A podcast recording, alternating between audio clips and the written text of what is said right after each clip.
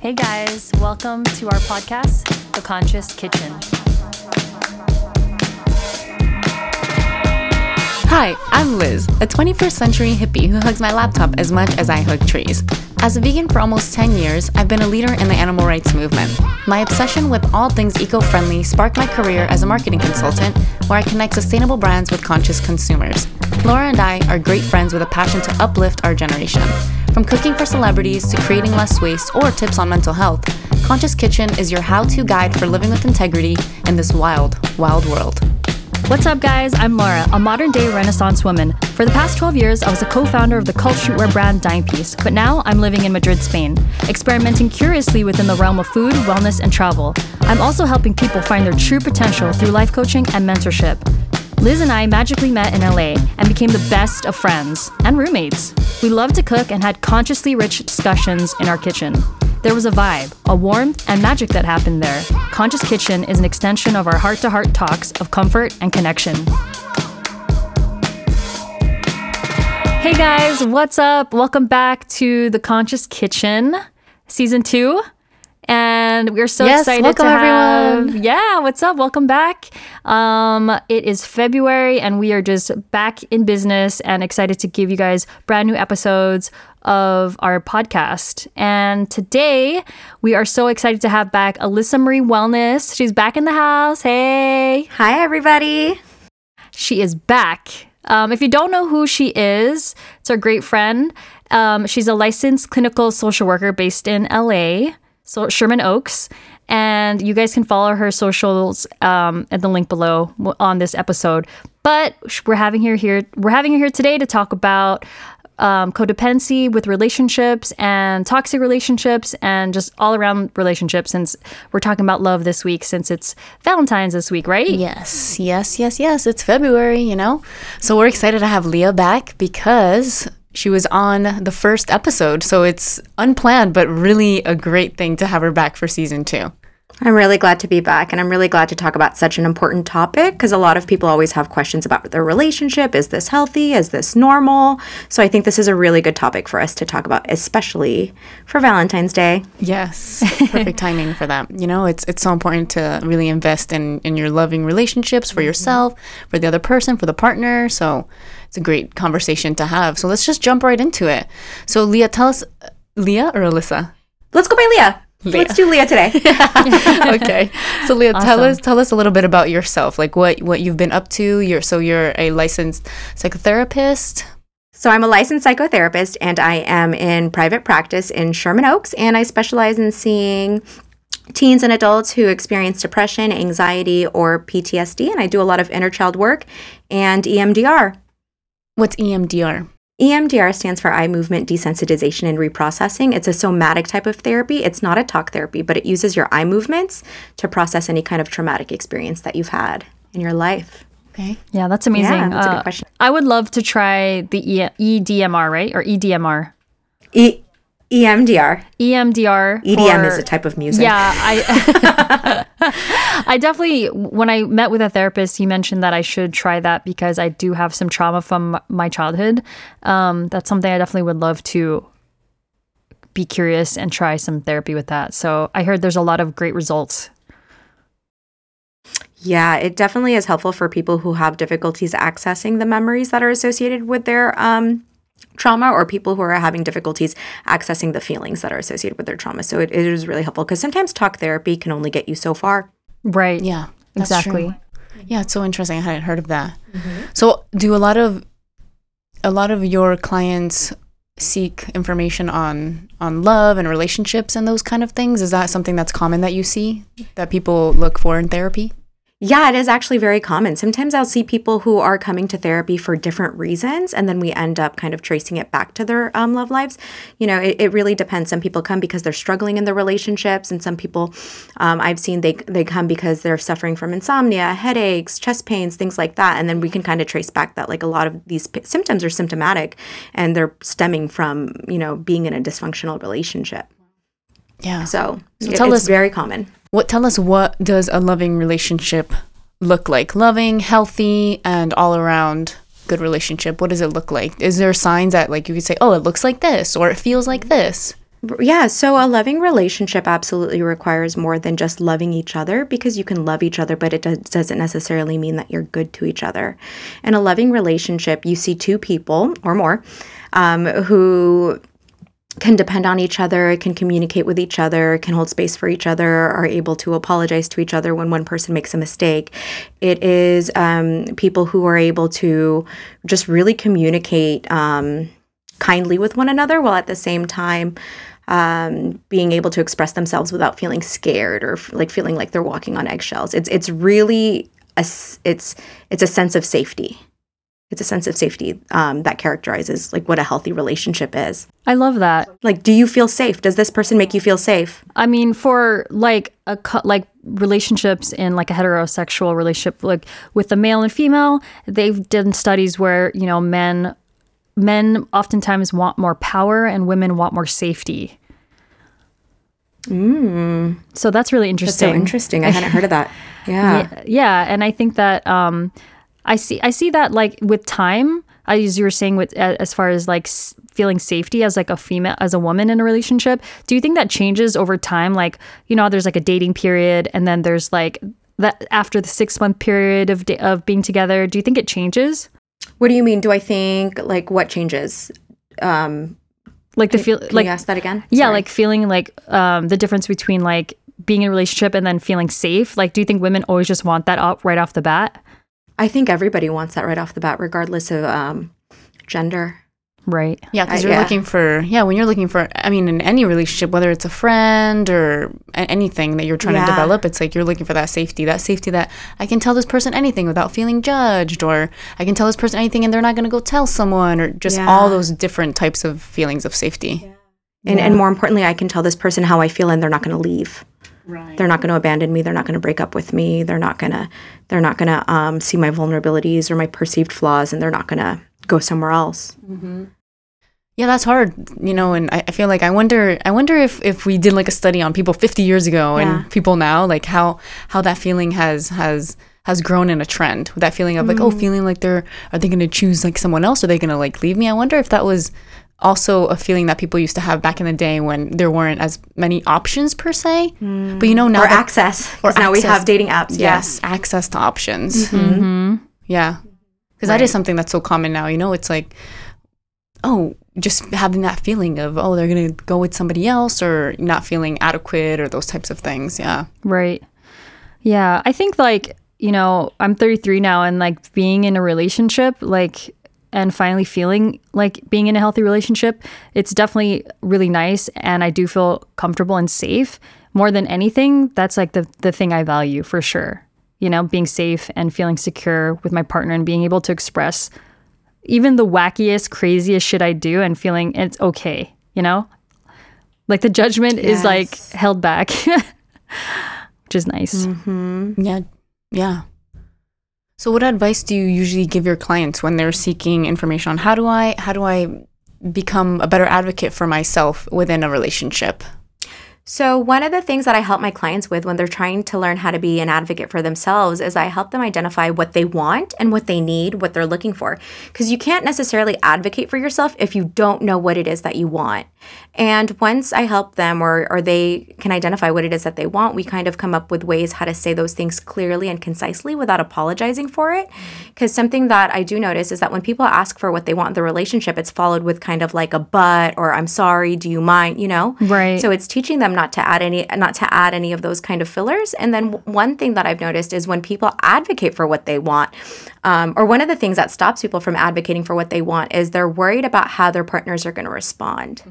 And so when I give them, you know, kind of feedback on advocating for themselves, I also partner that with how are you going to cope with the discomfort if they don't respond the way you would like them to? Because at the end of the day, you're not advocating for yourself to get a certain outcome from them. You're, you're really not. You're advocating for yourself because you are honoring your needs and you're honoring your boundaries and you're kind of eh, with advocating for yourself you're saying like i i deserve to have these things these needs met these boundaries heard Yes, great points. Every everything is always worth discussing, right? Is, is there mm-hmm. anything mm-hmm. is there anything that is no feeling is invalid, right? Everything None. everything can be talked about. and- Yes, Yeah. I do think so. But how do you how is it i- isn't it hard to feel like you can advocate for yourself but also not having so many expectations with your partner? You know, I feel like when you have so many expectations, you get so you get so sad and and sometimes disappointed.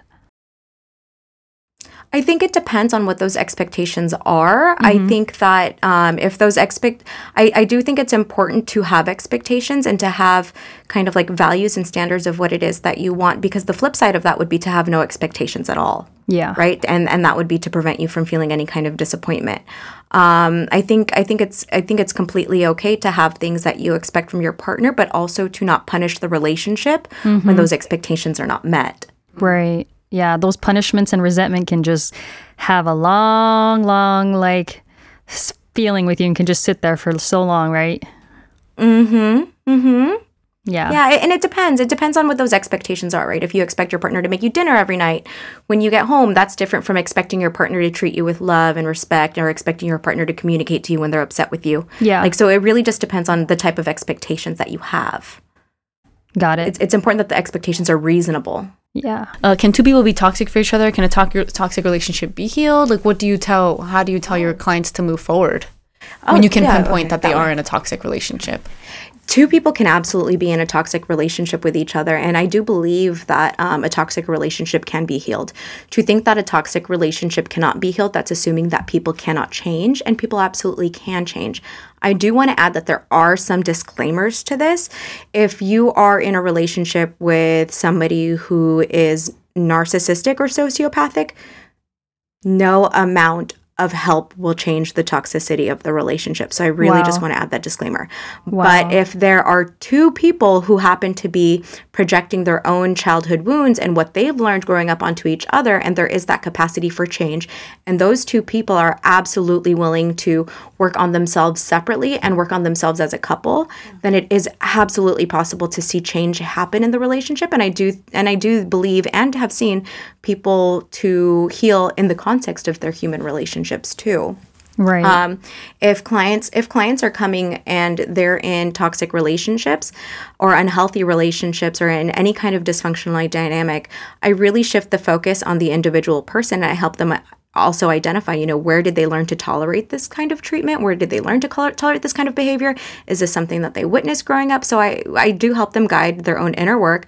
And then I also do recommend couples counseling. And through couples counseling, there's kind of like a mutual healing oh, okay. you know like a mutual childhood healing amongst both partners that that can happen so so basically individual healing and then and then and then couples healing after. Yeah Okay. yeah or or you. concurrently it can happen concurrently too Okay.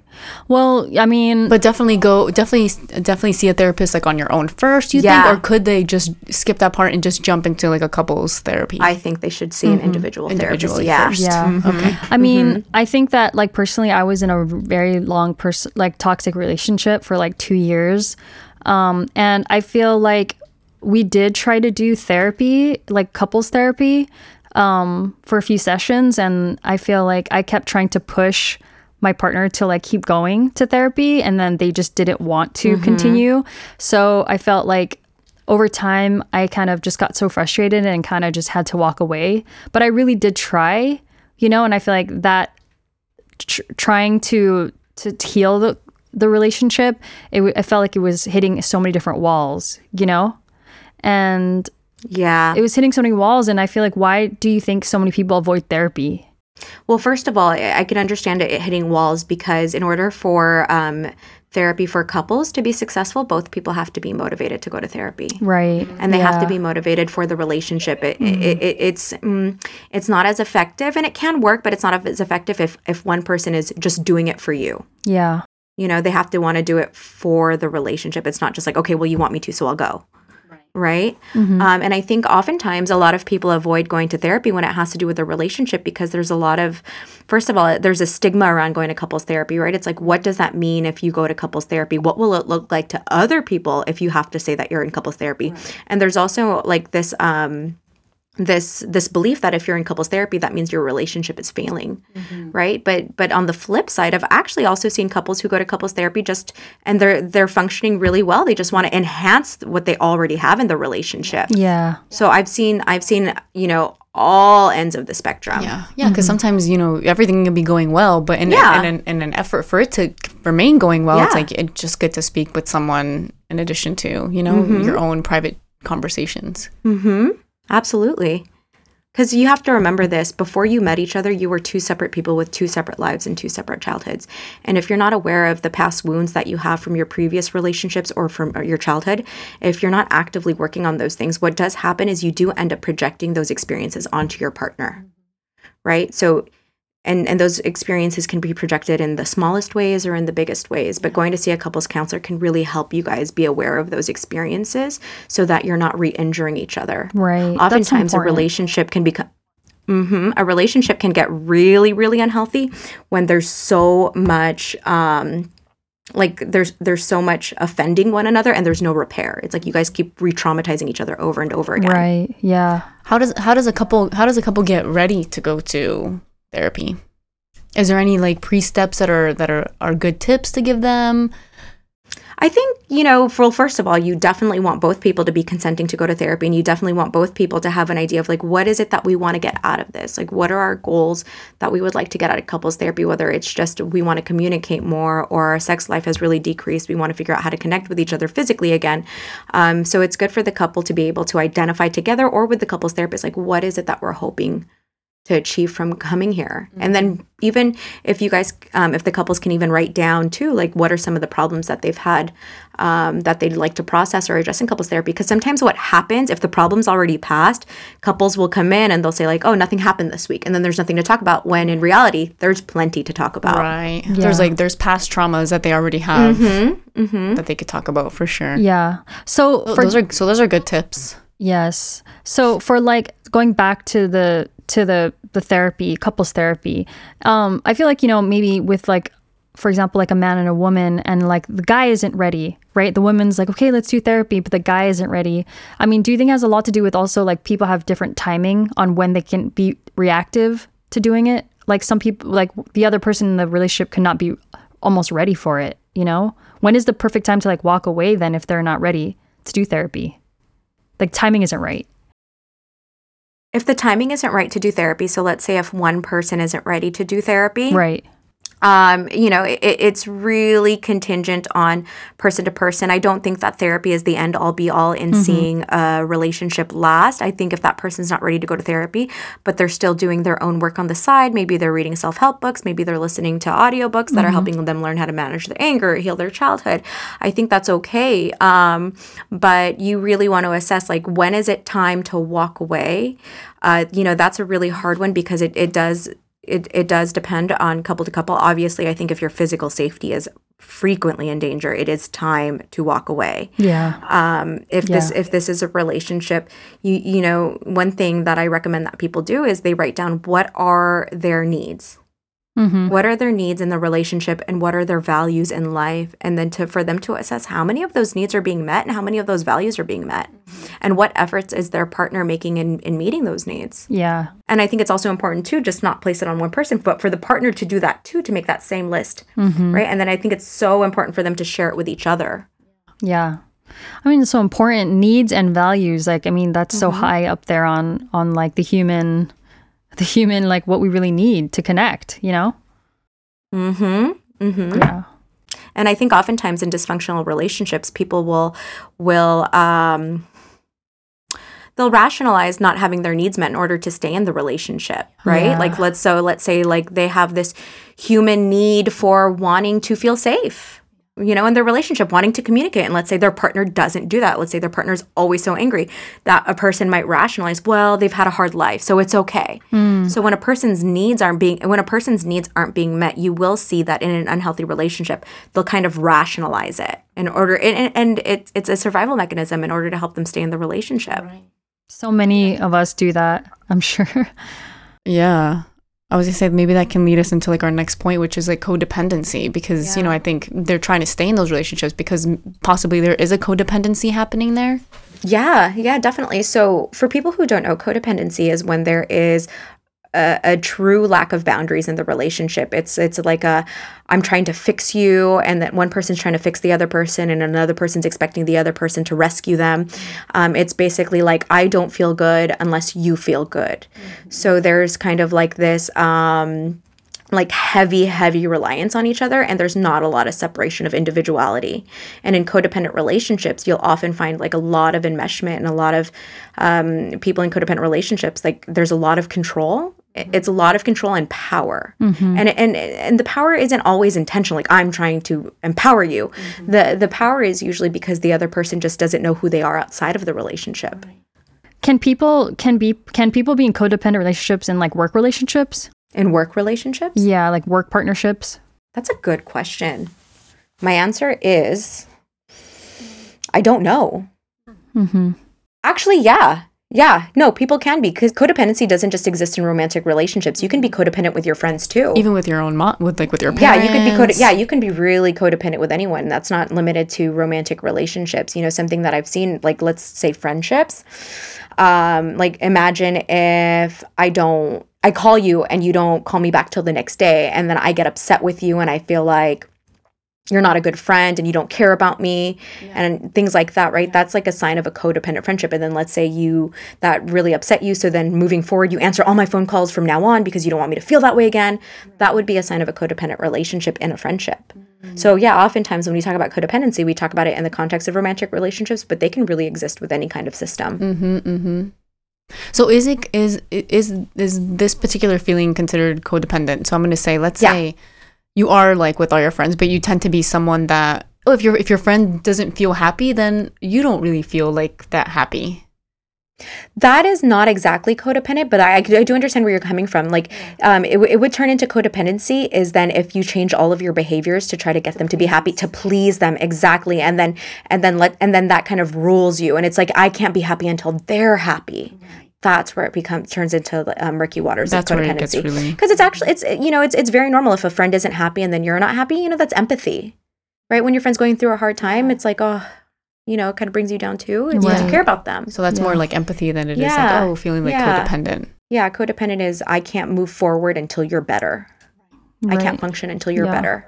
And so there is a place to get yourself out of being codependent. It's just building building out your own Yeah. self-esteem, is it? Yeah, there are multiple ways um, in order to kind of leave the pattern of codependency. So one of is building your own self-esteem, finding out who you are outside of your friendship, finding out who you are outside of your relationships, and also um, it's it's learning your attachment style, right? Because oftentimes codependency comes from childhood.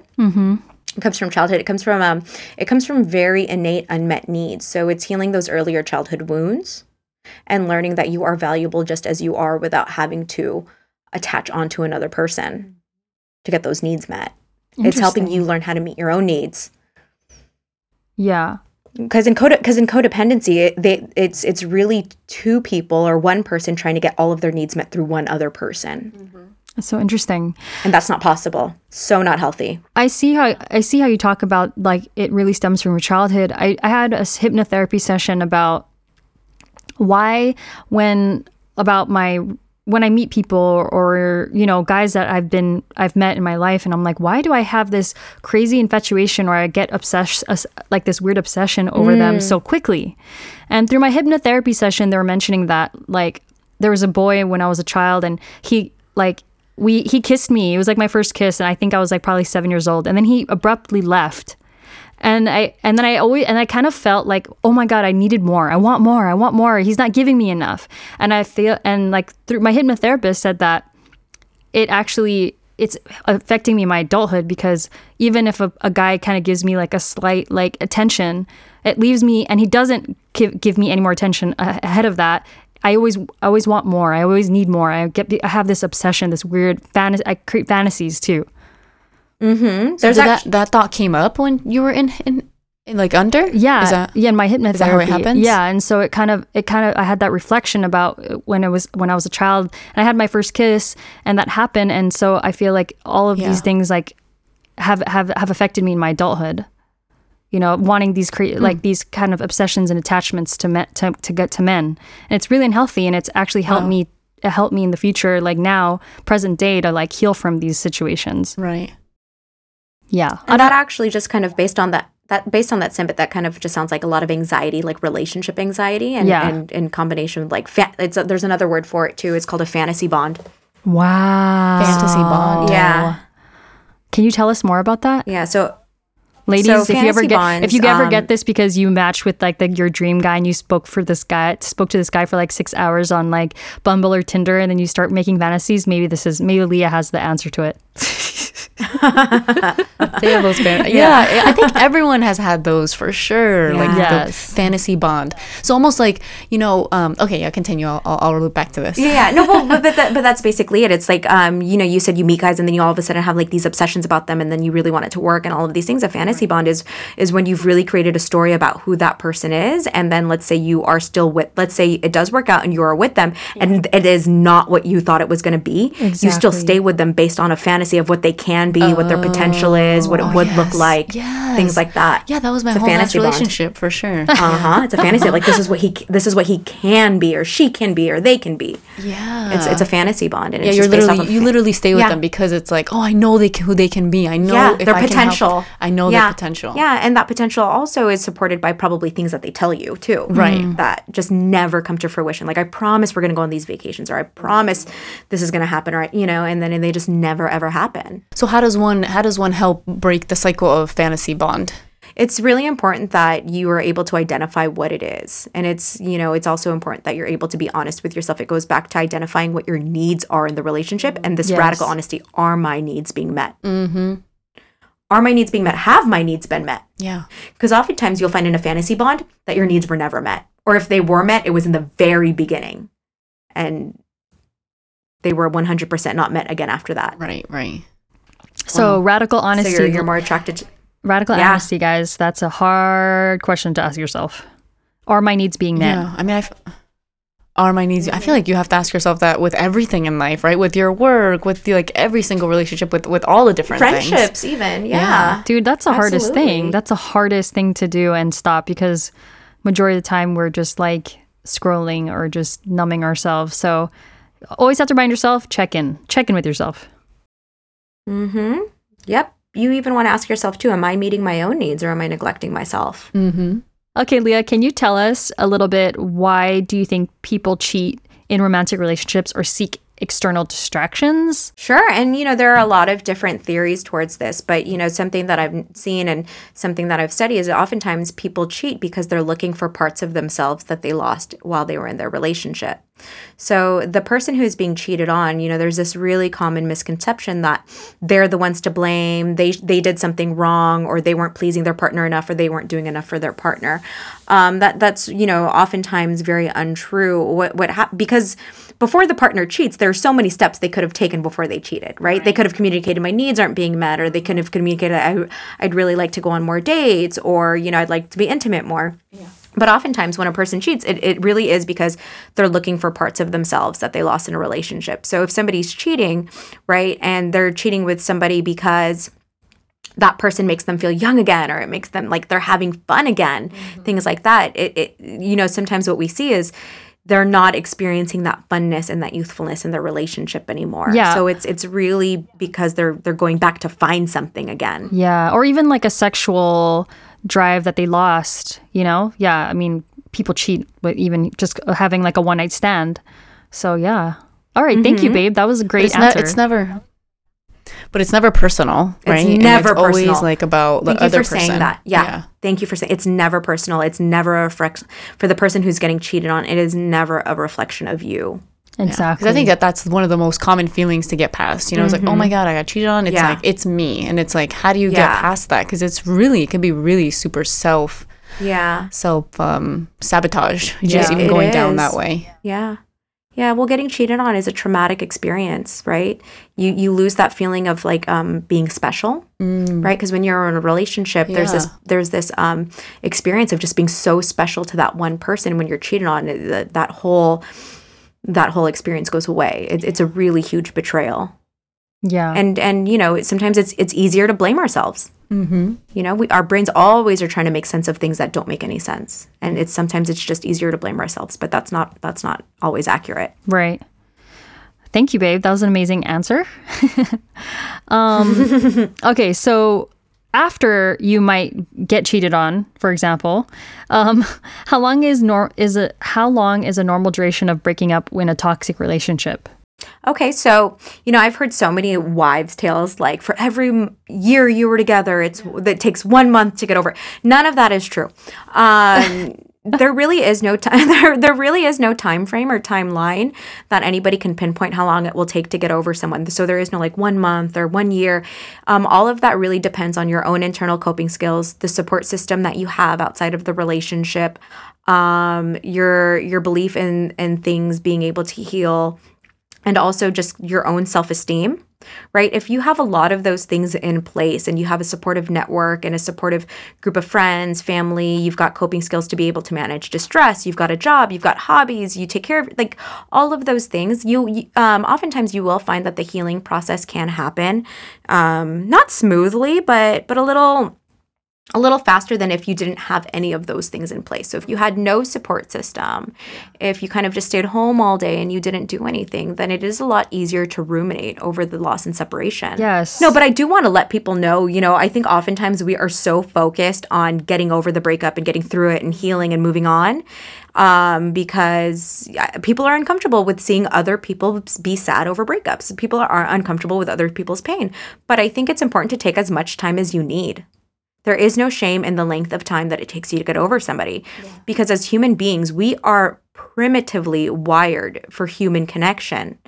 And when a breakup happens, it, for a lot of people, it really can feel like a death, and that's okay. Yeah, I mean, it is. It is. Yeah, yeah you, you really go from like seeing that loss. person every day. It's your routine. You know, you're yeah. used to seeing that person on your phone. You're used to coming home to that person. So I think so. So, um, I th- and yeah, I, it's really take as much time as you need. And I think it matters how bad the toxicity was, and also how bad the breakup mm-hmm. was. You know, was it a four month breakup? Was it a two year, two two year breakup? I think it all it all it all happens, but it all matters. But I definitely think you're right about the support system, how you're taking care of yourself, all these things. You know, that's all, it's all big factors.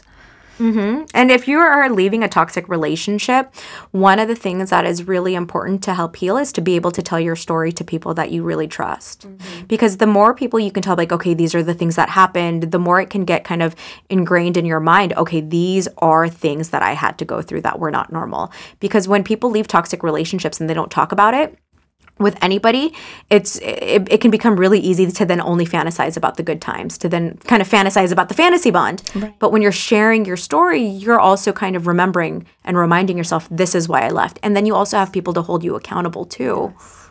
you know when you want to reach out to that person. So sharing your story is very healing. And so from the other side, as a friend who's listening to their friend who may have just gotten gone through a breakup, how can we be supportive of them I think it's just really important to remain non-judgmental and to be patient and to not minimize their pain, right? To not and by minimizing, you know, sometimes what I see is people minimize pain by saying, "Well, it was bad," or "Now you can move on," or "Now you can be in something healthy." It's like people don't really need to hear that. Yeah, it's so dismissive. It's, it feels really like, mm-hmm. "Oh, are you mm-hmm. even listening?" Yeah, it's like this toxic positivity, right? right. So it, just just being able to be supportive and, and being able to validate what is valid. Like I know it's hard to leave somebody, and I know there were good times, and things like that. So just being very, very um, empathetic or sympathetic and just validating of what that person is feeling. Because it's never easy to it's never easy to change something that was such a big part of your life, regardless of how bad it was. Mm-hmm. How do I how do I keep a distance or keep a boundary b- for that? So I'm really glad you mentioned that because that is actually very common where it's like, okay, my friend is in this bad relationship and I just keep giving advice and nothing changes and this is like almost all we talk about now. Yeah. Or you know um, too much. And then I think uh, you, know, you know you just know too much yeah, bad shit. Yeah. Yeah. Yeah, and then and then they bring that partner around, and you're just like, oh, do I have to pretend to like them now? You know, like yes. little things like that. Yeah, yeah, like, and then honestly, it kind of just puts a strain on the relationship. Dude, honestly, mm-hmm. like, I mean, for example, a girlfriend of mine, we've been friends for years. The only time we've ever argued was mm-hmm. between about, about, her, her about her relationship, and other than that, we've never really yeah. fought. So it was very jeopard- yeah. jeopardizing, and it hurt because it's like your sister, yeah. family member, you know, blood relative or whatever, you know. Mm-hmm. So how do we not get so intertwi- intertwined And I think we learn more as we get older, but how do we not get so intertwined in the weave of toxicity? Oh, that's such a good question. So first of all, um, I think it's it's really important to be able to recognize too, like I don't like the way this feels, and and it's okay to be honest with your friend and to say, you know, if if this is all you guys talk about, like you know, I don't know if you've noticed this, but as friends, this is all that we talk about now, or even just to be straightforward and to say, you know what, I noticed that this is a pattern, and you know, I know that you're not ready to leave him, you don't want to leave him, so I would prefer if this is just something in our friendship we don't talk about. Right. We can talk about work, we can talk about vacation, but I don't want to talk about this anymore if you're not willing to change anything. Do you feel like that might could that could that possibly cause more strain? Do you What's think? wrong with setting boundaries? I know it's true. Yeah. I know we have a, we have, yeah. we have problems with yeah. that. Yeah, it, it is it it is totally okay to set boundaries with your friends, and mm-hmm. it is it is in an effort to protect your digital energy. Energy. Mm-hmm. It's like I love you. I want to save our friendship. So in order for us to save our friendship, I can't hear about this anymore. Mm-hmm. mm-hmm. You know, friends are allowed to set boundaries. So that's the strongest point. That's your strongest point. Boundaries. Set a boundary friends are allowed to set boundaries and i do feel like that is how you protect your energy and it's also teaching your friend that you know your time is important too your time is really important. Imagine spending, you know, what little free time you have with your friends and what you're talking about is relationship problems every single time. I know, yeah. You we, could be doing something else. Yeah, you have those friends that you're just like, oh my God, yeah. another four hours listening to this story. Yeah. Like the same thing. Yeah. yeah. But you know, but I, like, I mean, yeah. But for but honestly, like boundaries, I feel like it's such a new like term boundaries. that is coming yeah. into our generation. It's like that wasn't given to me when I was 22 years old, like totally f- in this three way of like fucked up relationships with my friends and their boyfriends it's like that i feel like how is how is that like how do we give that to like the younger generation you know i feel like it's just so new use the the word boundaries i don't know is that is that just me or is like i don't know yeah yeah what advice do you have for setting those boundaries and for you know for making it palpable for other people around you for those boundaries so if we're talking you know in the same context of like setting boundaries with friends who are in toxic relationships it's you want to identify what those boundaries are right and then you just have to be okay with whatever consequences come from it just because somebody yeah. doesn't want to be your friend just because somebody doesn't want to be your friend anymore because you said i don't want to talk about your relationship anymore it's yeah. draining you right mm. that's um their response doesn't dictate if you should have set that boundary or not mm.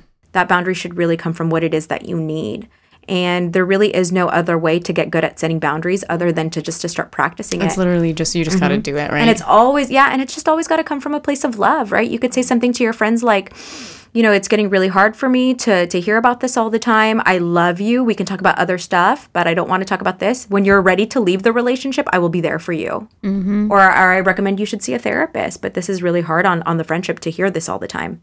Yeah, things like that. Yes. But the boundary should always come from you know a place of loving yourself. A loving space. Mm-hmm. a loving space and yeah even loving even loving towards towards the friendship. I'm setting this because i i want our friendship to keep going. I don't want this to be something i don't want to i don't want to look at you or see you call and be like oh my god we're going to talk about this again.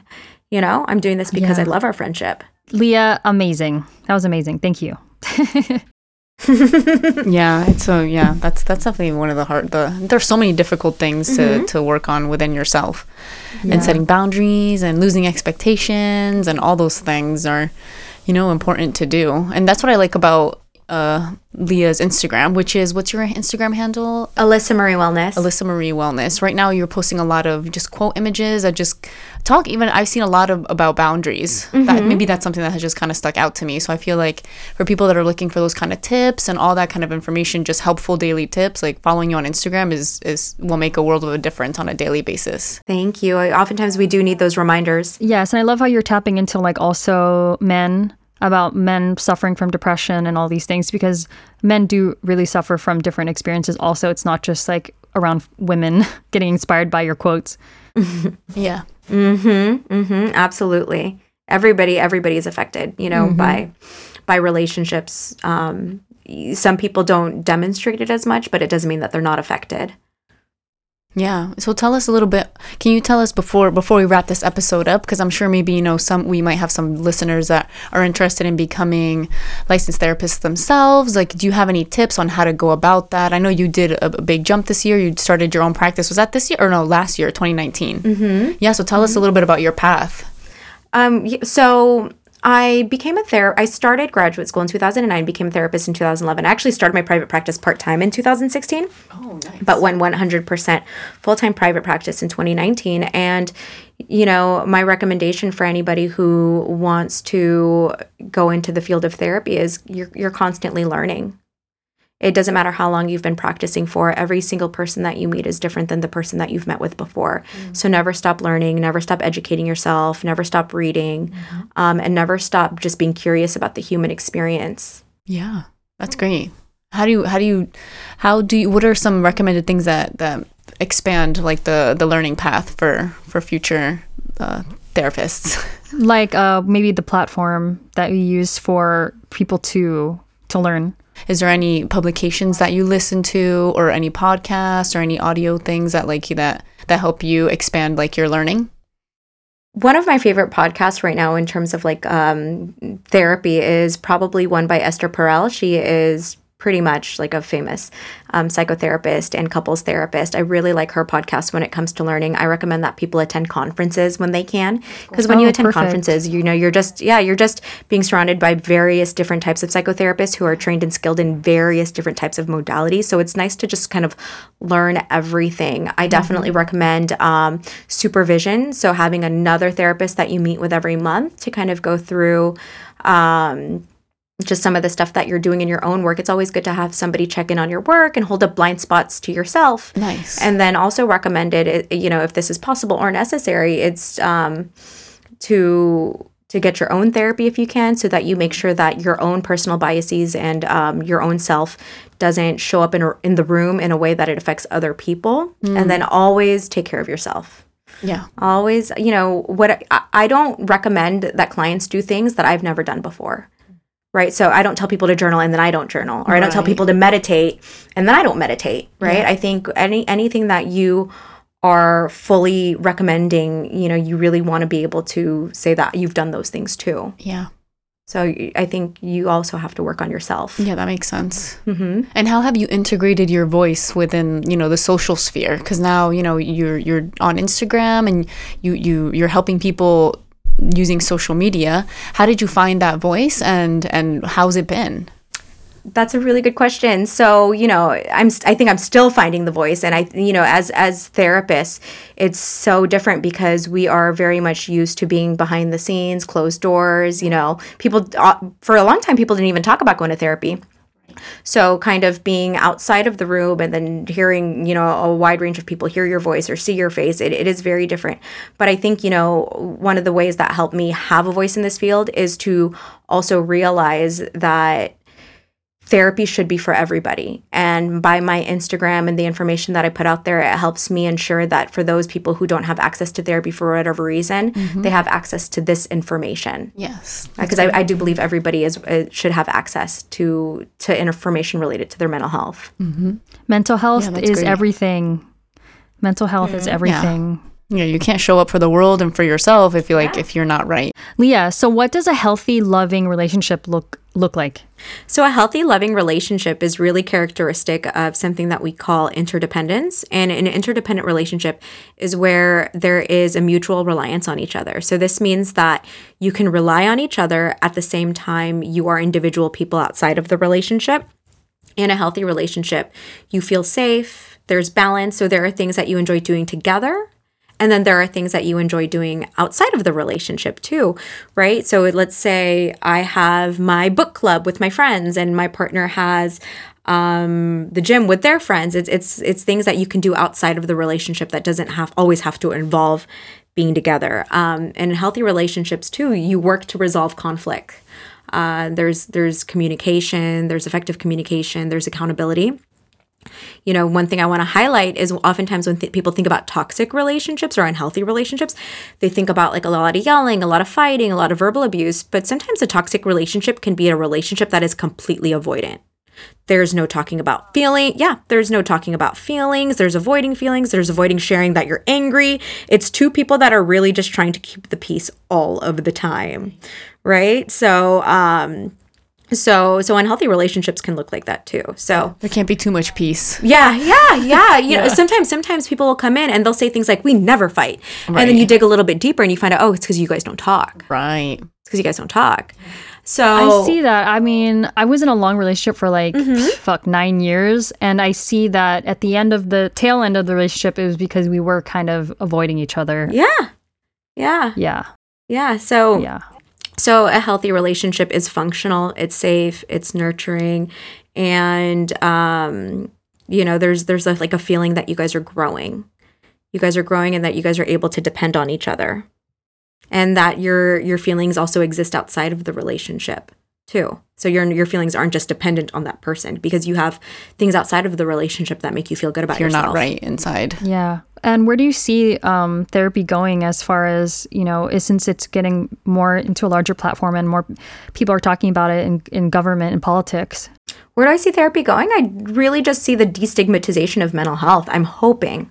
I'm hoping that people can be able to talk about going to therapy in the same way that they talk about getting a physical, in the same way that they talk about going to the grocery store, or in the same way that they talk about going to the gym. I just really hope that it's more integrated in in regular life. Mm-hmm. That's what will help. You know, it's like Yeah. really destigmatizing. Just telling, just literally Yeah. talking about it would make the biggest difference. Yeah, because Yeah. you know, oftentimes people believe you have to be at rock bottom to go see a therapist, but you don't. Yeah. You really, No. really don't. Yeah, definitely. And that's yeah. It's almost And like I- like eating healthy every day, right? It's like when you're 50, you're like ate like shit all those 50 years. Now it's like uh, it's gonna be hard to try to recover. Yeah. But if you're always, you know, always consistently for 50 years trying to like keep yourself in check, like you know, it's like you'll be healthy when you're 50 versus like trying to scramble once like your brain is not right. Mm-hmm. Mm-hmm. Yeah. Yeah, I mean, I feel like even with this, how they say wellness is such a fad. I mean, as far as mental health, like let's have people talk about more. Let's have people like discuss about it, tell their parents, tell their friends, talk about on social media. I think it's, I think it's amazing, and the whole healing journey of like everything, everyone on social media is. I think it's just beautiful and it's unraveling. Night is, is unraveling so so amazing. You know. Oh, yeah, I think so too. And I like that you said healing journey because I think every day as human beings, we're constantly healing. I don't think there's ever a time where somebody can say, like, I'm healed. Yeah. Right? It's it's a constant evolution of of working on yourself and, and being conscious of just the ways in which you exist and show up in this world. Yes, it's a book that never, the story never ends. So Yeah, exactly. Yeah. Well, thank you so much, Leah, for coming back to the Conscious Kitchen and chatting relationships and toxicity and helping yourself. You're Yes. welcome. I'm really glad to be here. And I hope people were able to get a little bit something out of this. Yes. And for all the daily reminders on things, follow follow Alyssa, Alyssa Marie Wellness at Instagram. Yeah, and check her out. Thank you. Thanks, guys. Thank you for listening. And um, tune in next time for the next podcast. Bye guys. See ya. Take care. Bye.